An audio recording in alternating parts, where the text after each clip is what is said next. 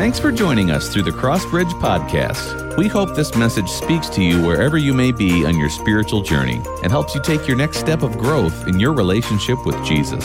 For more information about Crossbridge or to speak with one of our ministry team members, please visit crossbridge.church.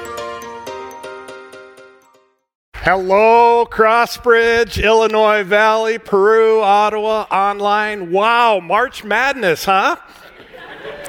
My wife and I were watching the Illinois Fighting Illini the other night, and uh, I think they were behind the whole game long, and we were just praying that they would win so there wouldn't be a bunch of depressed people at Crossbridge this weekend. So they, they, they, ended up winning at the end, and, and I'm, I'm going to give it credit uh, for my prayer that, that they would win. So there you go. well, my name is John. So very, very excited to, to be here. So thankful that uh, I will be here on Easter weekend as well with you. And I'm going to invite some folks, and uh, I would challenge all of you to, uh, to, first of all, attend on Easter weekend and don't uh, come by yourself. Bring some other folks with you and let's just see what God wants to do in our midst. So, this weekend we are wrapping up a series with an interesting title. Uh, I appreciate your grace. I, I did push the boundaries a bit with Heal Yes. Can, can I just share with you uh, uh, my calling, my burden as a pastor? The, the burden that God has given me is to help people far from God take healing steps toward Jesus. And, I'm sorry, but I, I'm convinced that, at least for me, in order to do that, I sometimes have to push some boundaries in order to catch people's attention. I don't know. When I, I think Jesus did this, Jesus didn't exactly fit in the religious rabbi box of his day. And so, heal, yes, is a memorable phrase. And that is why we picked it. I wanted it to stick with you. Our eighth grade daughter, about eight weeks ago, when we were looking at this series and trying to decide the title, at supper one night, I said, Yeah, I'm, I'm thinking of proposing Heal Yes for the series title. And her eyes got all big. But like four days later at supper, she said, Hey, Dad, did you guys decide to go with Heal Yes? and you know that over these last eight weeks, this has stuck with her. Now, you could text her. She had a basketball uh, tournament uh, uh, this weekend, and, and so she's not with me. But if, if you were to call her, text her, and say, Hey, what series is your dad preaching at Crossbridge? she would be able to tell you. And so I figured, man, if it sticks with an eighth grader whose mind's going like a water sprinkler, perhaps it will stick with you. And I do believe, I do believe that heal and yes are two very, very important words and powerful facts. Friends, I'm so thankful for a church like Crossbridge that is willing to address real world issues. I do believe that throughout life we need healing from wounds. Life happens. I, sometimes grew up with definitely well meaning and, and good Christian folk. But I sometimes got the impression that they were just kind of living in this la la land, that they weren't always being honest. They weren't always being authentic with really the difficulties that we can be faced with in life. As a kid, we had a saying sticks and stones may break my bones, but. You've heard of that. That's the biggest bunch of baloney. That's the biggest bunch of baloney that you're ever going to hear. Sticks and stones may break my bones, but words will never hurt me. I will guarantee you how many of you have ever healed from a broken bone? Anyone? Quite a few of you. I will guarantee you that you healed quicker from that broken bone than you do some words that were said to you. There are words, there are situations that echo around in the chamber of our minds and they damage our spirits and our souls year after year after year. Words can deeply cut us.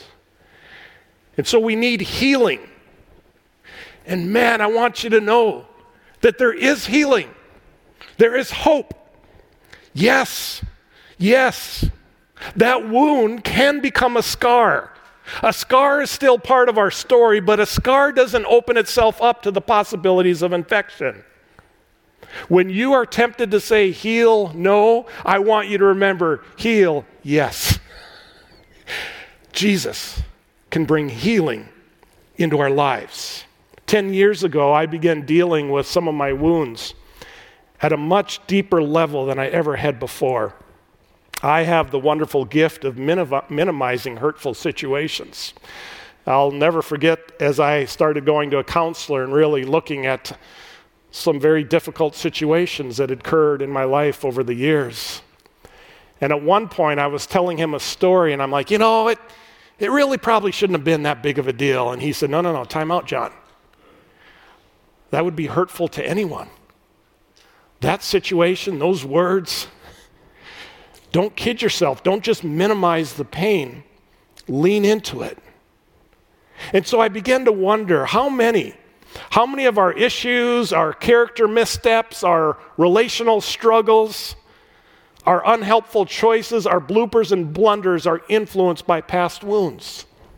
And I still wonder how much of our trust issues, our anxiety, our fear, our angry outbursts, our depression, our excessive lust, our hidden sins, our emotional overreactions, our fear of commitment, our willingness to seek comfort at all cost, our lack of intimacy with God and with other people, our fear of failure, our church shopping and hopping, and our job shopping and hopping, and our relationship hopping and shopping our tendency to withdraw and hide from authentic conversations, our negative critical attitudes, our unhealthy addictions, our desire to control and to manipulate people and situations. I wonder how many of those issues have roots and underpinnings in our past wounds.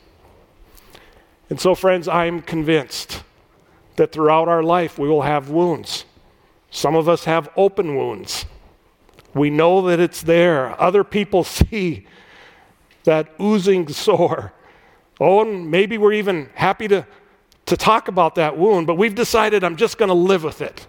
I'm just going to assume that that open wound is just always going to be there, hindering and impacting and, motivate, and motivating me in unhealthy ways. But hey, this is who I am. This is where I'm at. This is my story, so I'm simply going to do the best I can with an open wound. Some of us have infected wounds. The bacteria is growing under the surface as we work so hard to convince ourselves and everyone else hey, I'm okay. Everything's good. Put on a happy face and put on a smile. And meanwhile, we have this infection underneath our skin. And we just ignore it because it's too painful to address it. So we just hide it and we bury it. And it infects and affects us every day. Now, some of us have wounds that God is addressing and we are addressing. Uh, those are healing wounds. We're aware of them and we're seeking treatment from the great physician, Jesus Christ. We're open with others and we're uncovering God's presence, we're discovering God's power, and we're covering God's perspective. And then some of us have wounds that are now scars. Scars are permanent markings that will always be a part of our story, but we celebrate the healing and the growth that has taken place. Oh, are there still days that we wish that scar wasn't there? Yeah, of course. But we've gained a new perspective. We realize that that wound helped us to grow and we experience grace in a new way. We realize that God has empowered us and made us stronger. And we have a greater ability now to minister to other people. Pastor Jim Book shared two powerful principles for healing from wounds in the first two weeks of this series. In week one, he taught us the power of uncovering God's presence. Last week, he looked at the healing strength of discovering God's power. And this weekend, I want to look at the hope of recovering God's perspective. I have a birthmark on my left calf Now you may be blinded by the whiteness of my legs until I get to a until I get to a warmer part of the country, but it's actually faded over the years, but there is a birthmark that God gave me when I was born. When I was 8 years old, beautiful summer day out playing in the neighborhood. I had a kid that made fun of my birthmark. And you know that for the next 10 years, I never, ever showed that birthmark to anyone. I never wore shorts again all summer long. The only time I would wear shorts was during Phi Ed or playing a sport like basketball or tennis. And I asked my mom, she didn't know why. I asked my mom to buy me those super long socks, and I would pull those socks up as far as I could get them to underneath my knee. And I can vividly remember seventh grade, eighth grade, ninth grade, I would be out on the basketball court playing, and I was more focused on making sure that my socks were pulled up. Probably one of the reasons that my basketball career was less than stellar. Because my focus was on covering up my birthmark. In my 20s, my early 20s, I don't know, it just became a part of me. And I no longer, I started wearing shorts and I didn't care if anyone saw that birthmark or, no, or not. I, I just kind of lived with it. And then one day in my early 30s, I was shopping at a clothing store with my wife. And uh, tattoos, uh, at least the abundance of tattoos that we have today, were just beginning to gain in, in popularity. And my wife was in uh, a dressing room trying on some clothes. And, uh, you know, this was before cell phones, so what was a guy to do at a clothing store for women? You're just kind of sitting there like, how long do I need to be here? And how much is it going to cost me? and the sales gal pointed to my leg and said, Oh, is that a tattoo? I said, No, no, no, no, it's a birthmark. And as I tell you this, I can hear her words. She said, Oh, that is beautiful. Now, I don't know. Like, like, I'm, perhaps her goal was just to put me in an even better mood that day so that my wife could buy all the more clothes. and if that was her strategy, it worked. but I remember walking out of that store thinking, wow, something that I've hid for so many years. My perspective for many years was I need to hide that. I hated having that. I would have paid money to have that birthmark taken off. And then it just kind of became there. I didn't really care that it was there. But someone else's perspective was that it was beautiful. So I, I, tell people now I have a free tattoo that I didn't even have to pay for. that I didn't have to have like anything like drilled on my leg, no ink, anything. I've actually thought of creating a tattoo that goes around that birthmark and incorporating that birthmark into my tattoo. I've got a few ideas, but I just haven't quite landed on the official. I've been talking about it for years, but I tell you what, when I do that, I will come back and lift my pant leg up again for you, all right? Could it be? Could it be, friends, that God's perspective of our wounds are often different than ours? Could it be? Oh, I know that God hurt when you were hurting. But I also know that God's ultimate purpose is not for us to live lives without hurt. His ultimate purpose is to see us mature and to be complete and to do such a great work in us that He can minister through us to other people. Huh. Huh. Oh my goodness. My goal for this series is not that God would heal every wound in every one of us. Oh, I, w- I would love that. Of course I would. I, I hate pain. I hate to see people I love, like all of you, experience any pain, of course. But I realize that some of our wounds will not be completely healed until we see Jesus face to face. In Revelations chapter 21, Scripture paints this amazing picture that someday, someday, if you die in Christ, you will live forever with Christ. And there's coming a day where He's going to reach out His hands and He's going to wipe every tear from your eye. Every wound, every hurt, every sense of pain is going to be as far from the east as the west. There is going to be a joy. there is going to be a presence of the Almighty God that no eye has ever seen, no mind, we cannot even fathom what that moment and what that eternity is going to be like. And so I do pray that many, many people will find complete healing very, very quickly. But what if, friends, what if we allow God to identify and reveal that wound? And what if you and I were to lean into that wound so that the depth and strength of God's grace can be multiplied in your life? Instead of running from it, you lean into it and you allow God's grace to be uncovered and you experience Him in a way that you never have before. And so I pray that as you and I allow God to identify and, rele- and reveal that wound, that we would lean into that wound so that the power of the hidden and the overlooked can be diffused. And the power and the presence of an almighty Jesus Christ can be infused. That we will not run, we will not hide. And so I pray I pray that you will choose to look at life through God's character, not through your wounds. I pray that you will better see and trust deeper God's perspective ra- rather than only your perspective.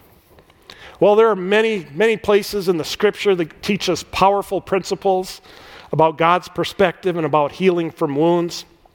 Many of the Psalms. Uh, what I discovered a number of years ago Psalm 25 through about Psalm 30, 31, those five, six chapters are amazing chapters. If you're, if you're dealing with a wound, a hurt in your life, those are some amazing chapters just to soak in over a I would read one every day, 25 to 6 to 7 to 8 to 9, 30, and then I'd start over 25 to 6. I would just keep doing that for a season and allow God to bring His word, His truth into your life. Well, I don't have time to preach through six chapters. You're like, whoo, we'd be here till the final four, John. I know. But I want to look at the first seven verses of Psalm chapter 25. David starts in verse 1 In you, Lord my God, I put my trust. I love how King David declares who he is and what his attentions are from the very beginning. In you, Lord my God, I put my trust.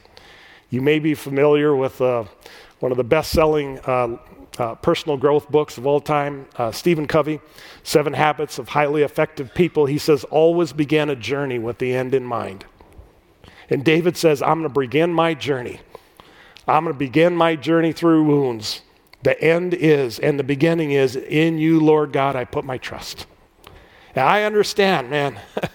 this may seem strange, it may seem unusual.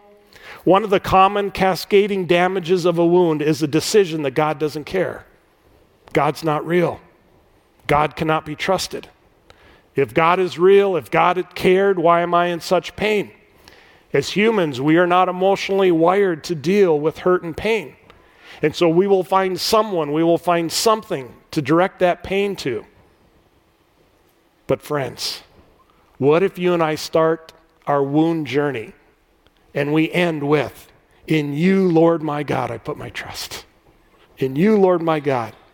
And that's why I want to encourage us to lean into the pain of our wound, to trust the Lord our God. He is good. It's possible. It's possible that I will experience grace at a whole new level. I'll experience Him in a whole new way. And as I do, my faith, my trust, my spiritual maturity, and my journey with God will move deeper than it ever has been before it's possible that I will see God use this pain for good, perhaps in my life or perhaps in the life of someone else. Perhaps I will look at life through God's character rather than simply through my wound. Perhaps I will see God's perspective and not just my own. When our son Nate, he's uh, almost going to be 25 coming up later this year. When he was young, we lived in a split level home. So, you, you know, you, when you walk in, there was a little closet and a little landing, and then there were the stairs up and stairs down. Well, for many years as he grew up, as soon as he would hear the garage door, he would run up to the top of the stairs. And as I came in, he would come flying off those stairs, trusting me to catch him. Well, as he grew older, you know, when he gained, you know, a little taller, a little more pounds, I'd be like, why don't you start one step down? And so he would. And then I'd be like, why don't you come two steps down? and then eventually that just kind of wore off. Well, he was in the eighth grade one day. And when I came walking into the house, he wasn't quite as tall as me. But as I came walking into the house, he was up at the top of the stairs. All right, Dad, I'm going to jump. And my wife Terry is like, Oh, this is so bad. You are not. I said, Go ahead, man. Go ahead. and Terry's like, Well, go down like three steps. Uh, honey, there's only six steps, so there's no point. He would just like be right there. So I braced myself and he jumped and I caught him and I fell back into the window and we plopped over and hit the hit the uh, sliding doors on uh, where we hang our coats and but we survived. Nothing was broke. No one was injured. Friends, I don't care what's gone on in your life. I don't care how old you are, how young you are, how tall you are, whether you've lost a bunch of weight or gained a bunch of weight, you can jump into God's arms. He will not stumble. He will not fall. He will hold you. He will carry you. He will guide you. He will lead you. He will love you. In you, Lord my God, I put my trust. Verse 2 I trust in you. Do not let me be put to shame, nor let my enemies triumph over me. Oh, I pray. I pray that our wounds will not triumph over us. I pray that our wounds will lose some of their power to pollute our lives, our conversations, our reactions, our perspective, or our, and our relationships. Verse 3 No one who hopes in you will ever be put to shame, but shame will come on those who are treacherous without cause. If we ignore our wounds, if we bury them, if we just pull our socks up higher for the rest of our life, we will pay a price, as will those that we love and care about the most. Friends, I'm just telling you, I have experienced it. It is a, it, I'm old, you can trust me. It is treacherous. It is treacherous to run and hide from pain. Because when we do so, there are two unintended consequences. That pain, that wound, actually has more power to triumph over us, and I have less potential to trust in the Lord. It's like a teeter totter. The wound has more power, and I have less ability to trust. And the wound has more power, and I have the less the ability to trust. But when we reveal that wound, when we lean into the wound, I have more ability to trust and that wound holds less power over me. That which you hide depletes your potential to trust in God and to trust other people. I trust in you, Lord, so I give you full permission to identify and reveal my wounds. And I will trust you and I will lean into them. I will reveal them. I will talk about them. I will look for your grace. I will seek your perspective. I will stare long and hard to see your hand at work, and I will see a day when I trust you even more than I do today. I have a pastor friend, it's a mentor of mine. He says that wound that you're unwilling to open and talk about is a wound that you have not healed from. That which you're unwilling to talk about is that which still has a control over you. I think he's right. Verse 4 Show me your ways, Lord. Teach me your path. God, I want to see life.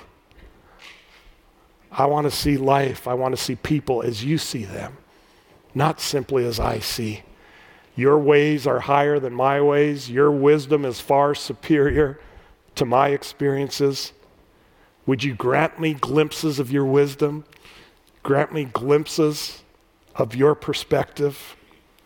Verse 5 Guide me in your truth and teach me. For you are God, my Savior, and my hope is in you all day long. There's a song right there, all day long. My hope is in you all day long. When I get up in the morning, my hope is in you. When my boss ticks me off in the morning, my hope is in you. when I have a miserable lunch, my hope is in you. When I have an amazing afternoon at work, my hope is in you. When I get a paycheck that's too small at the end of the day, my hope is in you. When I come home and we've got battles at home and there's challenges, my hope is in you. And as I journey through my evening, my hope is in you. And when I put my bed, when I put my bed, when I put my head to sleep on my pillow, on my bed, my hope is in you all day long. I know you're going to journey with me, God, into the depths of my wounds. I'm not going to run. I'm not going to run. I'm going to lean into you. My hope is in you. Verse 6 and 7 Remember, Lord, your great mercy and love, for they are from of old. Do not remember the sins of my youth and my rebellious ways. According to your love, remember me, for you, Lord, are good. Friends, the story isn't over until God's story takes over. The story isn't over until God's story takes over. Don't assume. Don't assume that junk is just going to remain junk. Could it be that God's got another chapter in the story? Could it be that his story could take over? Where my story ends, his story starts? Could it be? Could it be that the best is yet to come? Could it be? Could it be that the most painful thing that you or I have experienced, God is about to redeem for our good and for the good of others? Could it be? Could it be? Thank you, God. Thank you that your story can take over when I turn my life and heart over to you. When I put my hope in you, I put my trust in you. I choose to journey with you, not run from you. Thank you, God, that you do not obsess over my wounds, so neither should I. Remember me, God. I want your presence more than I want a perfect life. I crave your presence more than I crave anything else. I don't need to understand everything. Whew. Pain is pain. I don't wish any more on my life. I don't wish any more on any of your life. But my hope and my trust is in God. Teach me your ways. I want to run to your mercy, not run away from my pain. You are good. You are good. And your love endures forever. Jesus, as we have a time now that we'll just reflect on this moment that I truly believe you want to bring all of us into. For those in Peru and those online and those in Ottawa, God, would you just help us to just just come into your presence with openness and authenticity, not running, not hiding, not blaming, no anger, no disgust, but trust and hope. So, God, would your presence come so close? To anyone watching online right now, God, would your presence just, just be so real wherever they're at? For every person in Peru, every person in Ottawa, God, would, would you just help us to center into your presence? Kind of like my son used to jump off the top of those stairs, and I would catch him. I never dropped him. But there came a day when I no longer could do that, and I certainly couldn't do that now. But God, would we all jump into your arms?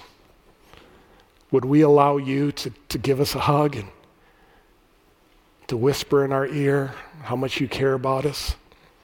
Oh, that would just be amazing. So give us your presence. Give us courage and wisdom. In Jesus' name I pray. Amen. Thanks again for joining us for the Crossbridge Podcast. The mission of Crossbridge is to lead others into a growing relationship with Jesus Christ. And we'd love to partner with you on your spiritual journey. So please let us know how we can come alongside you and support you and pray for you by visiting crossbridge.church.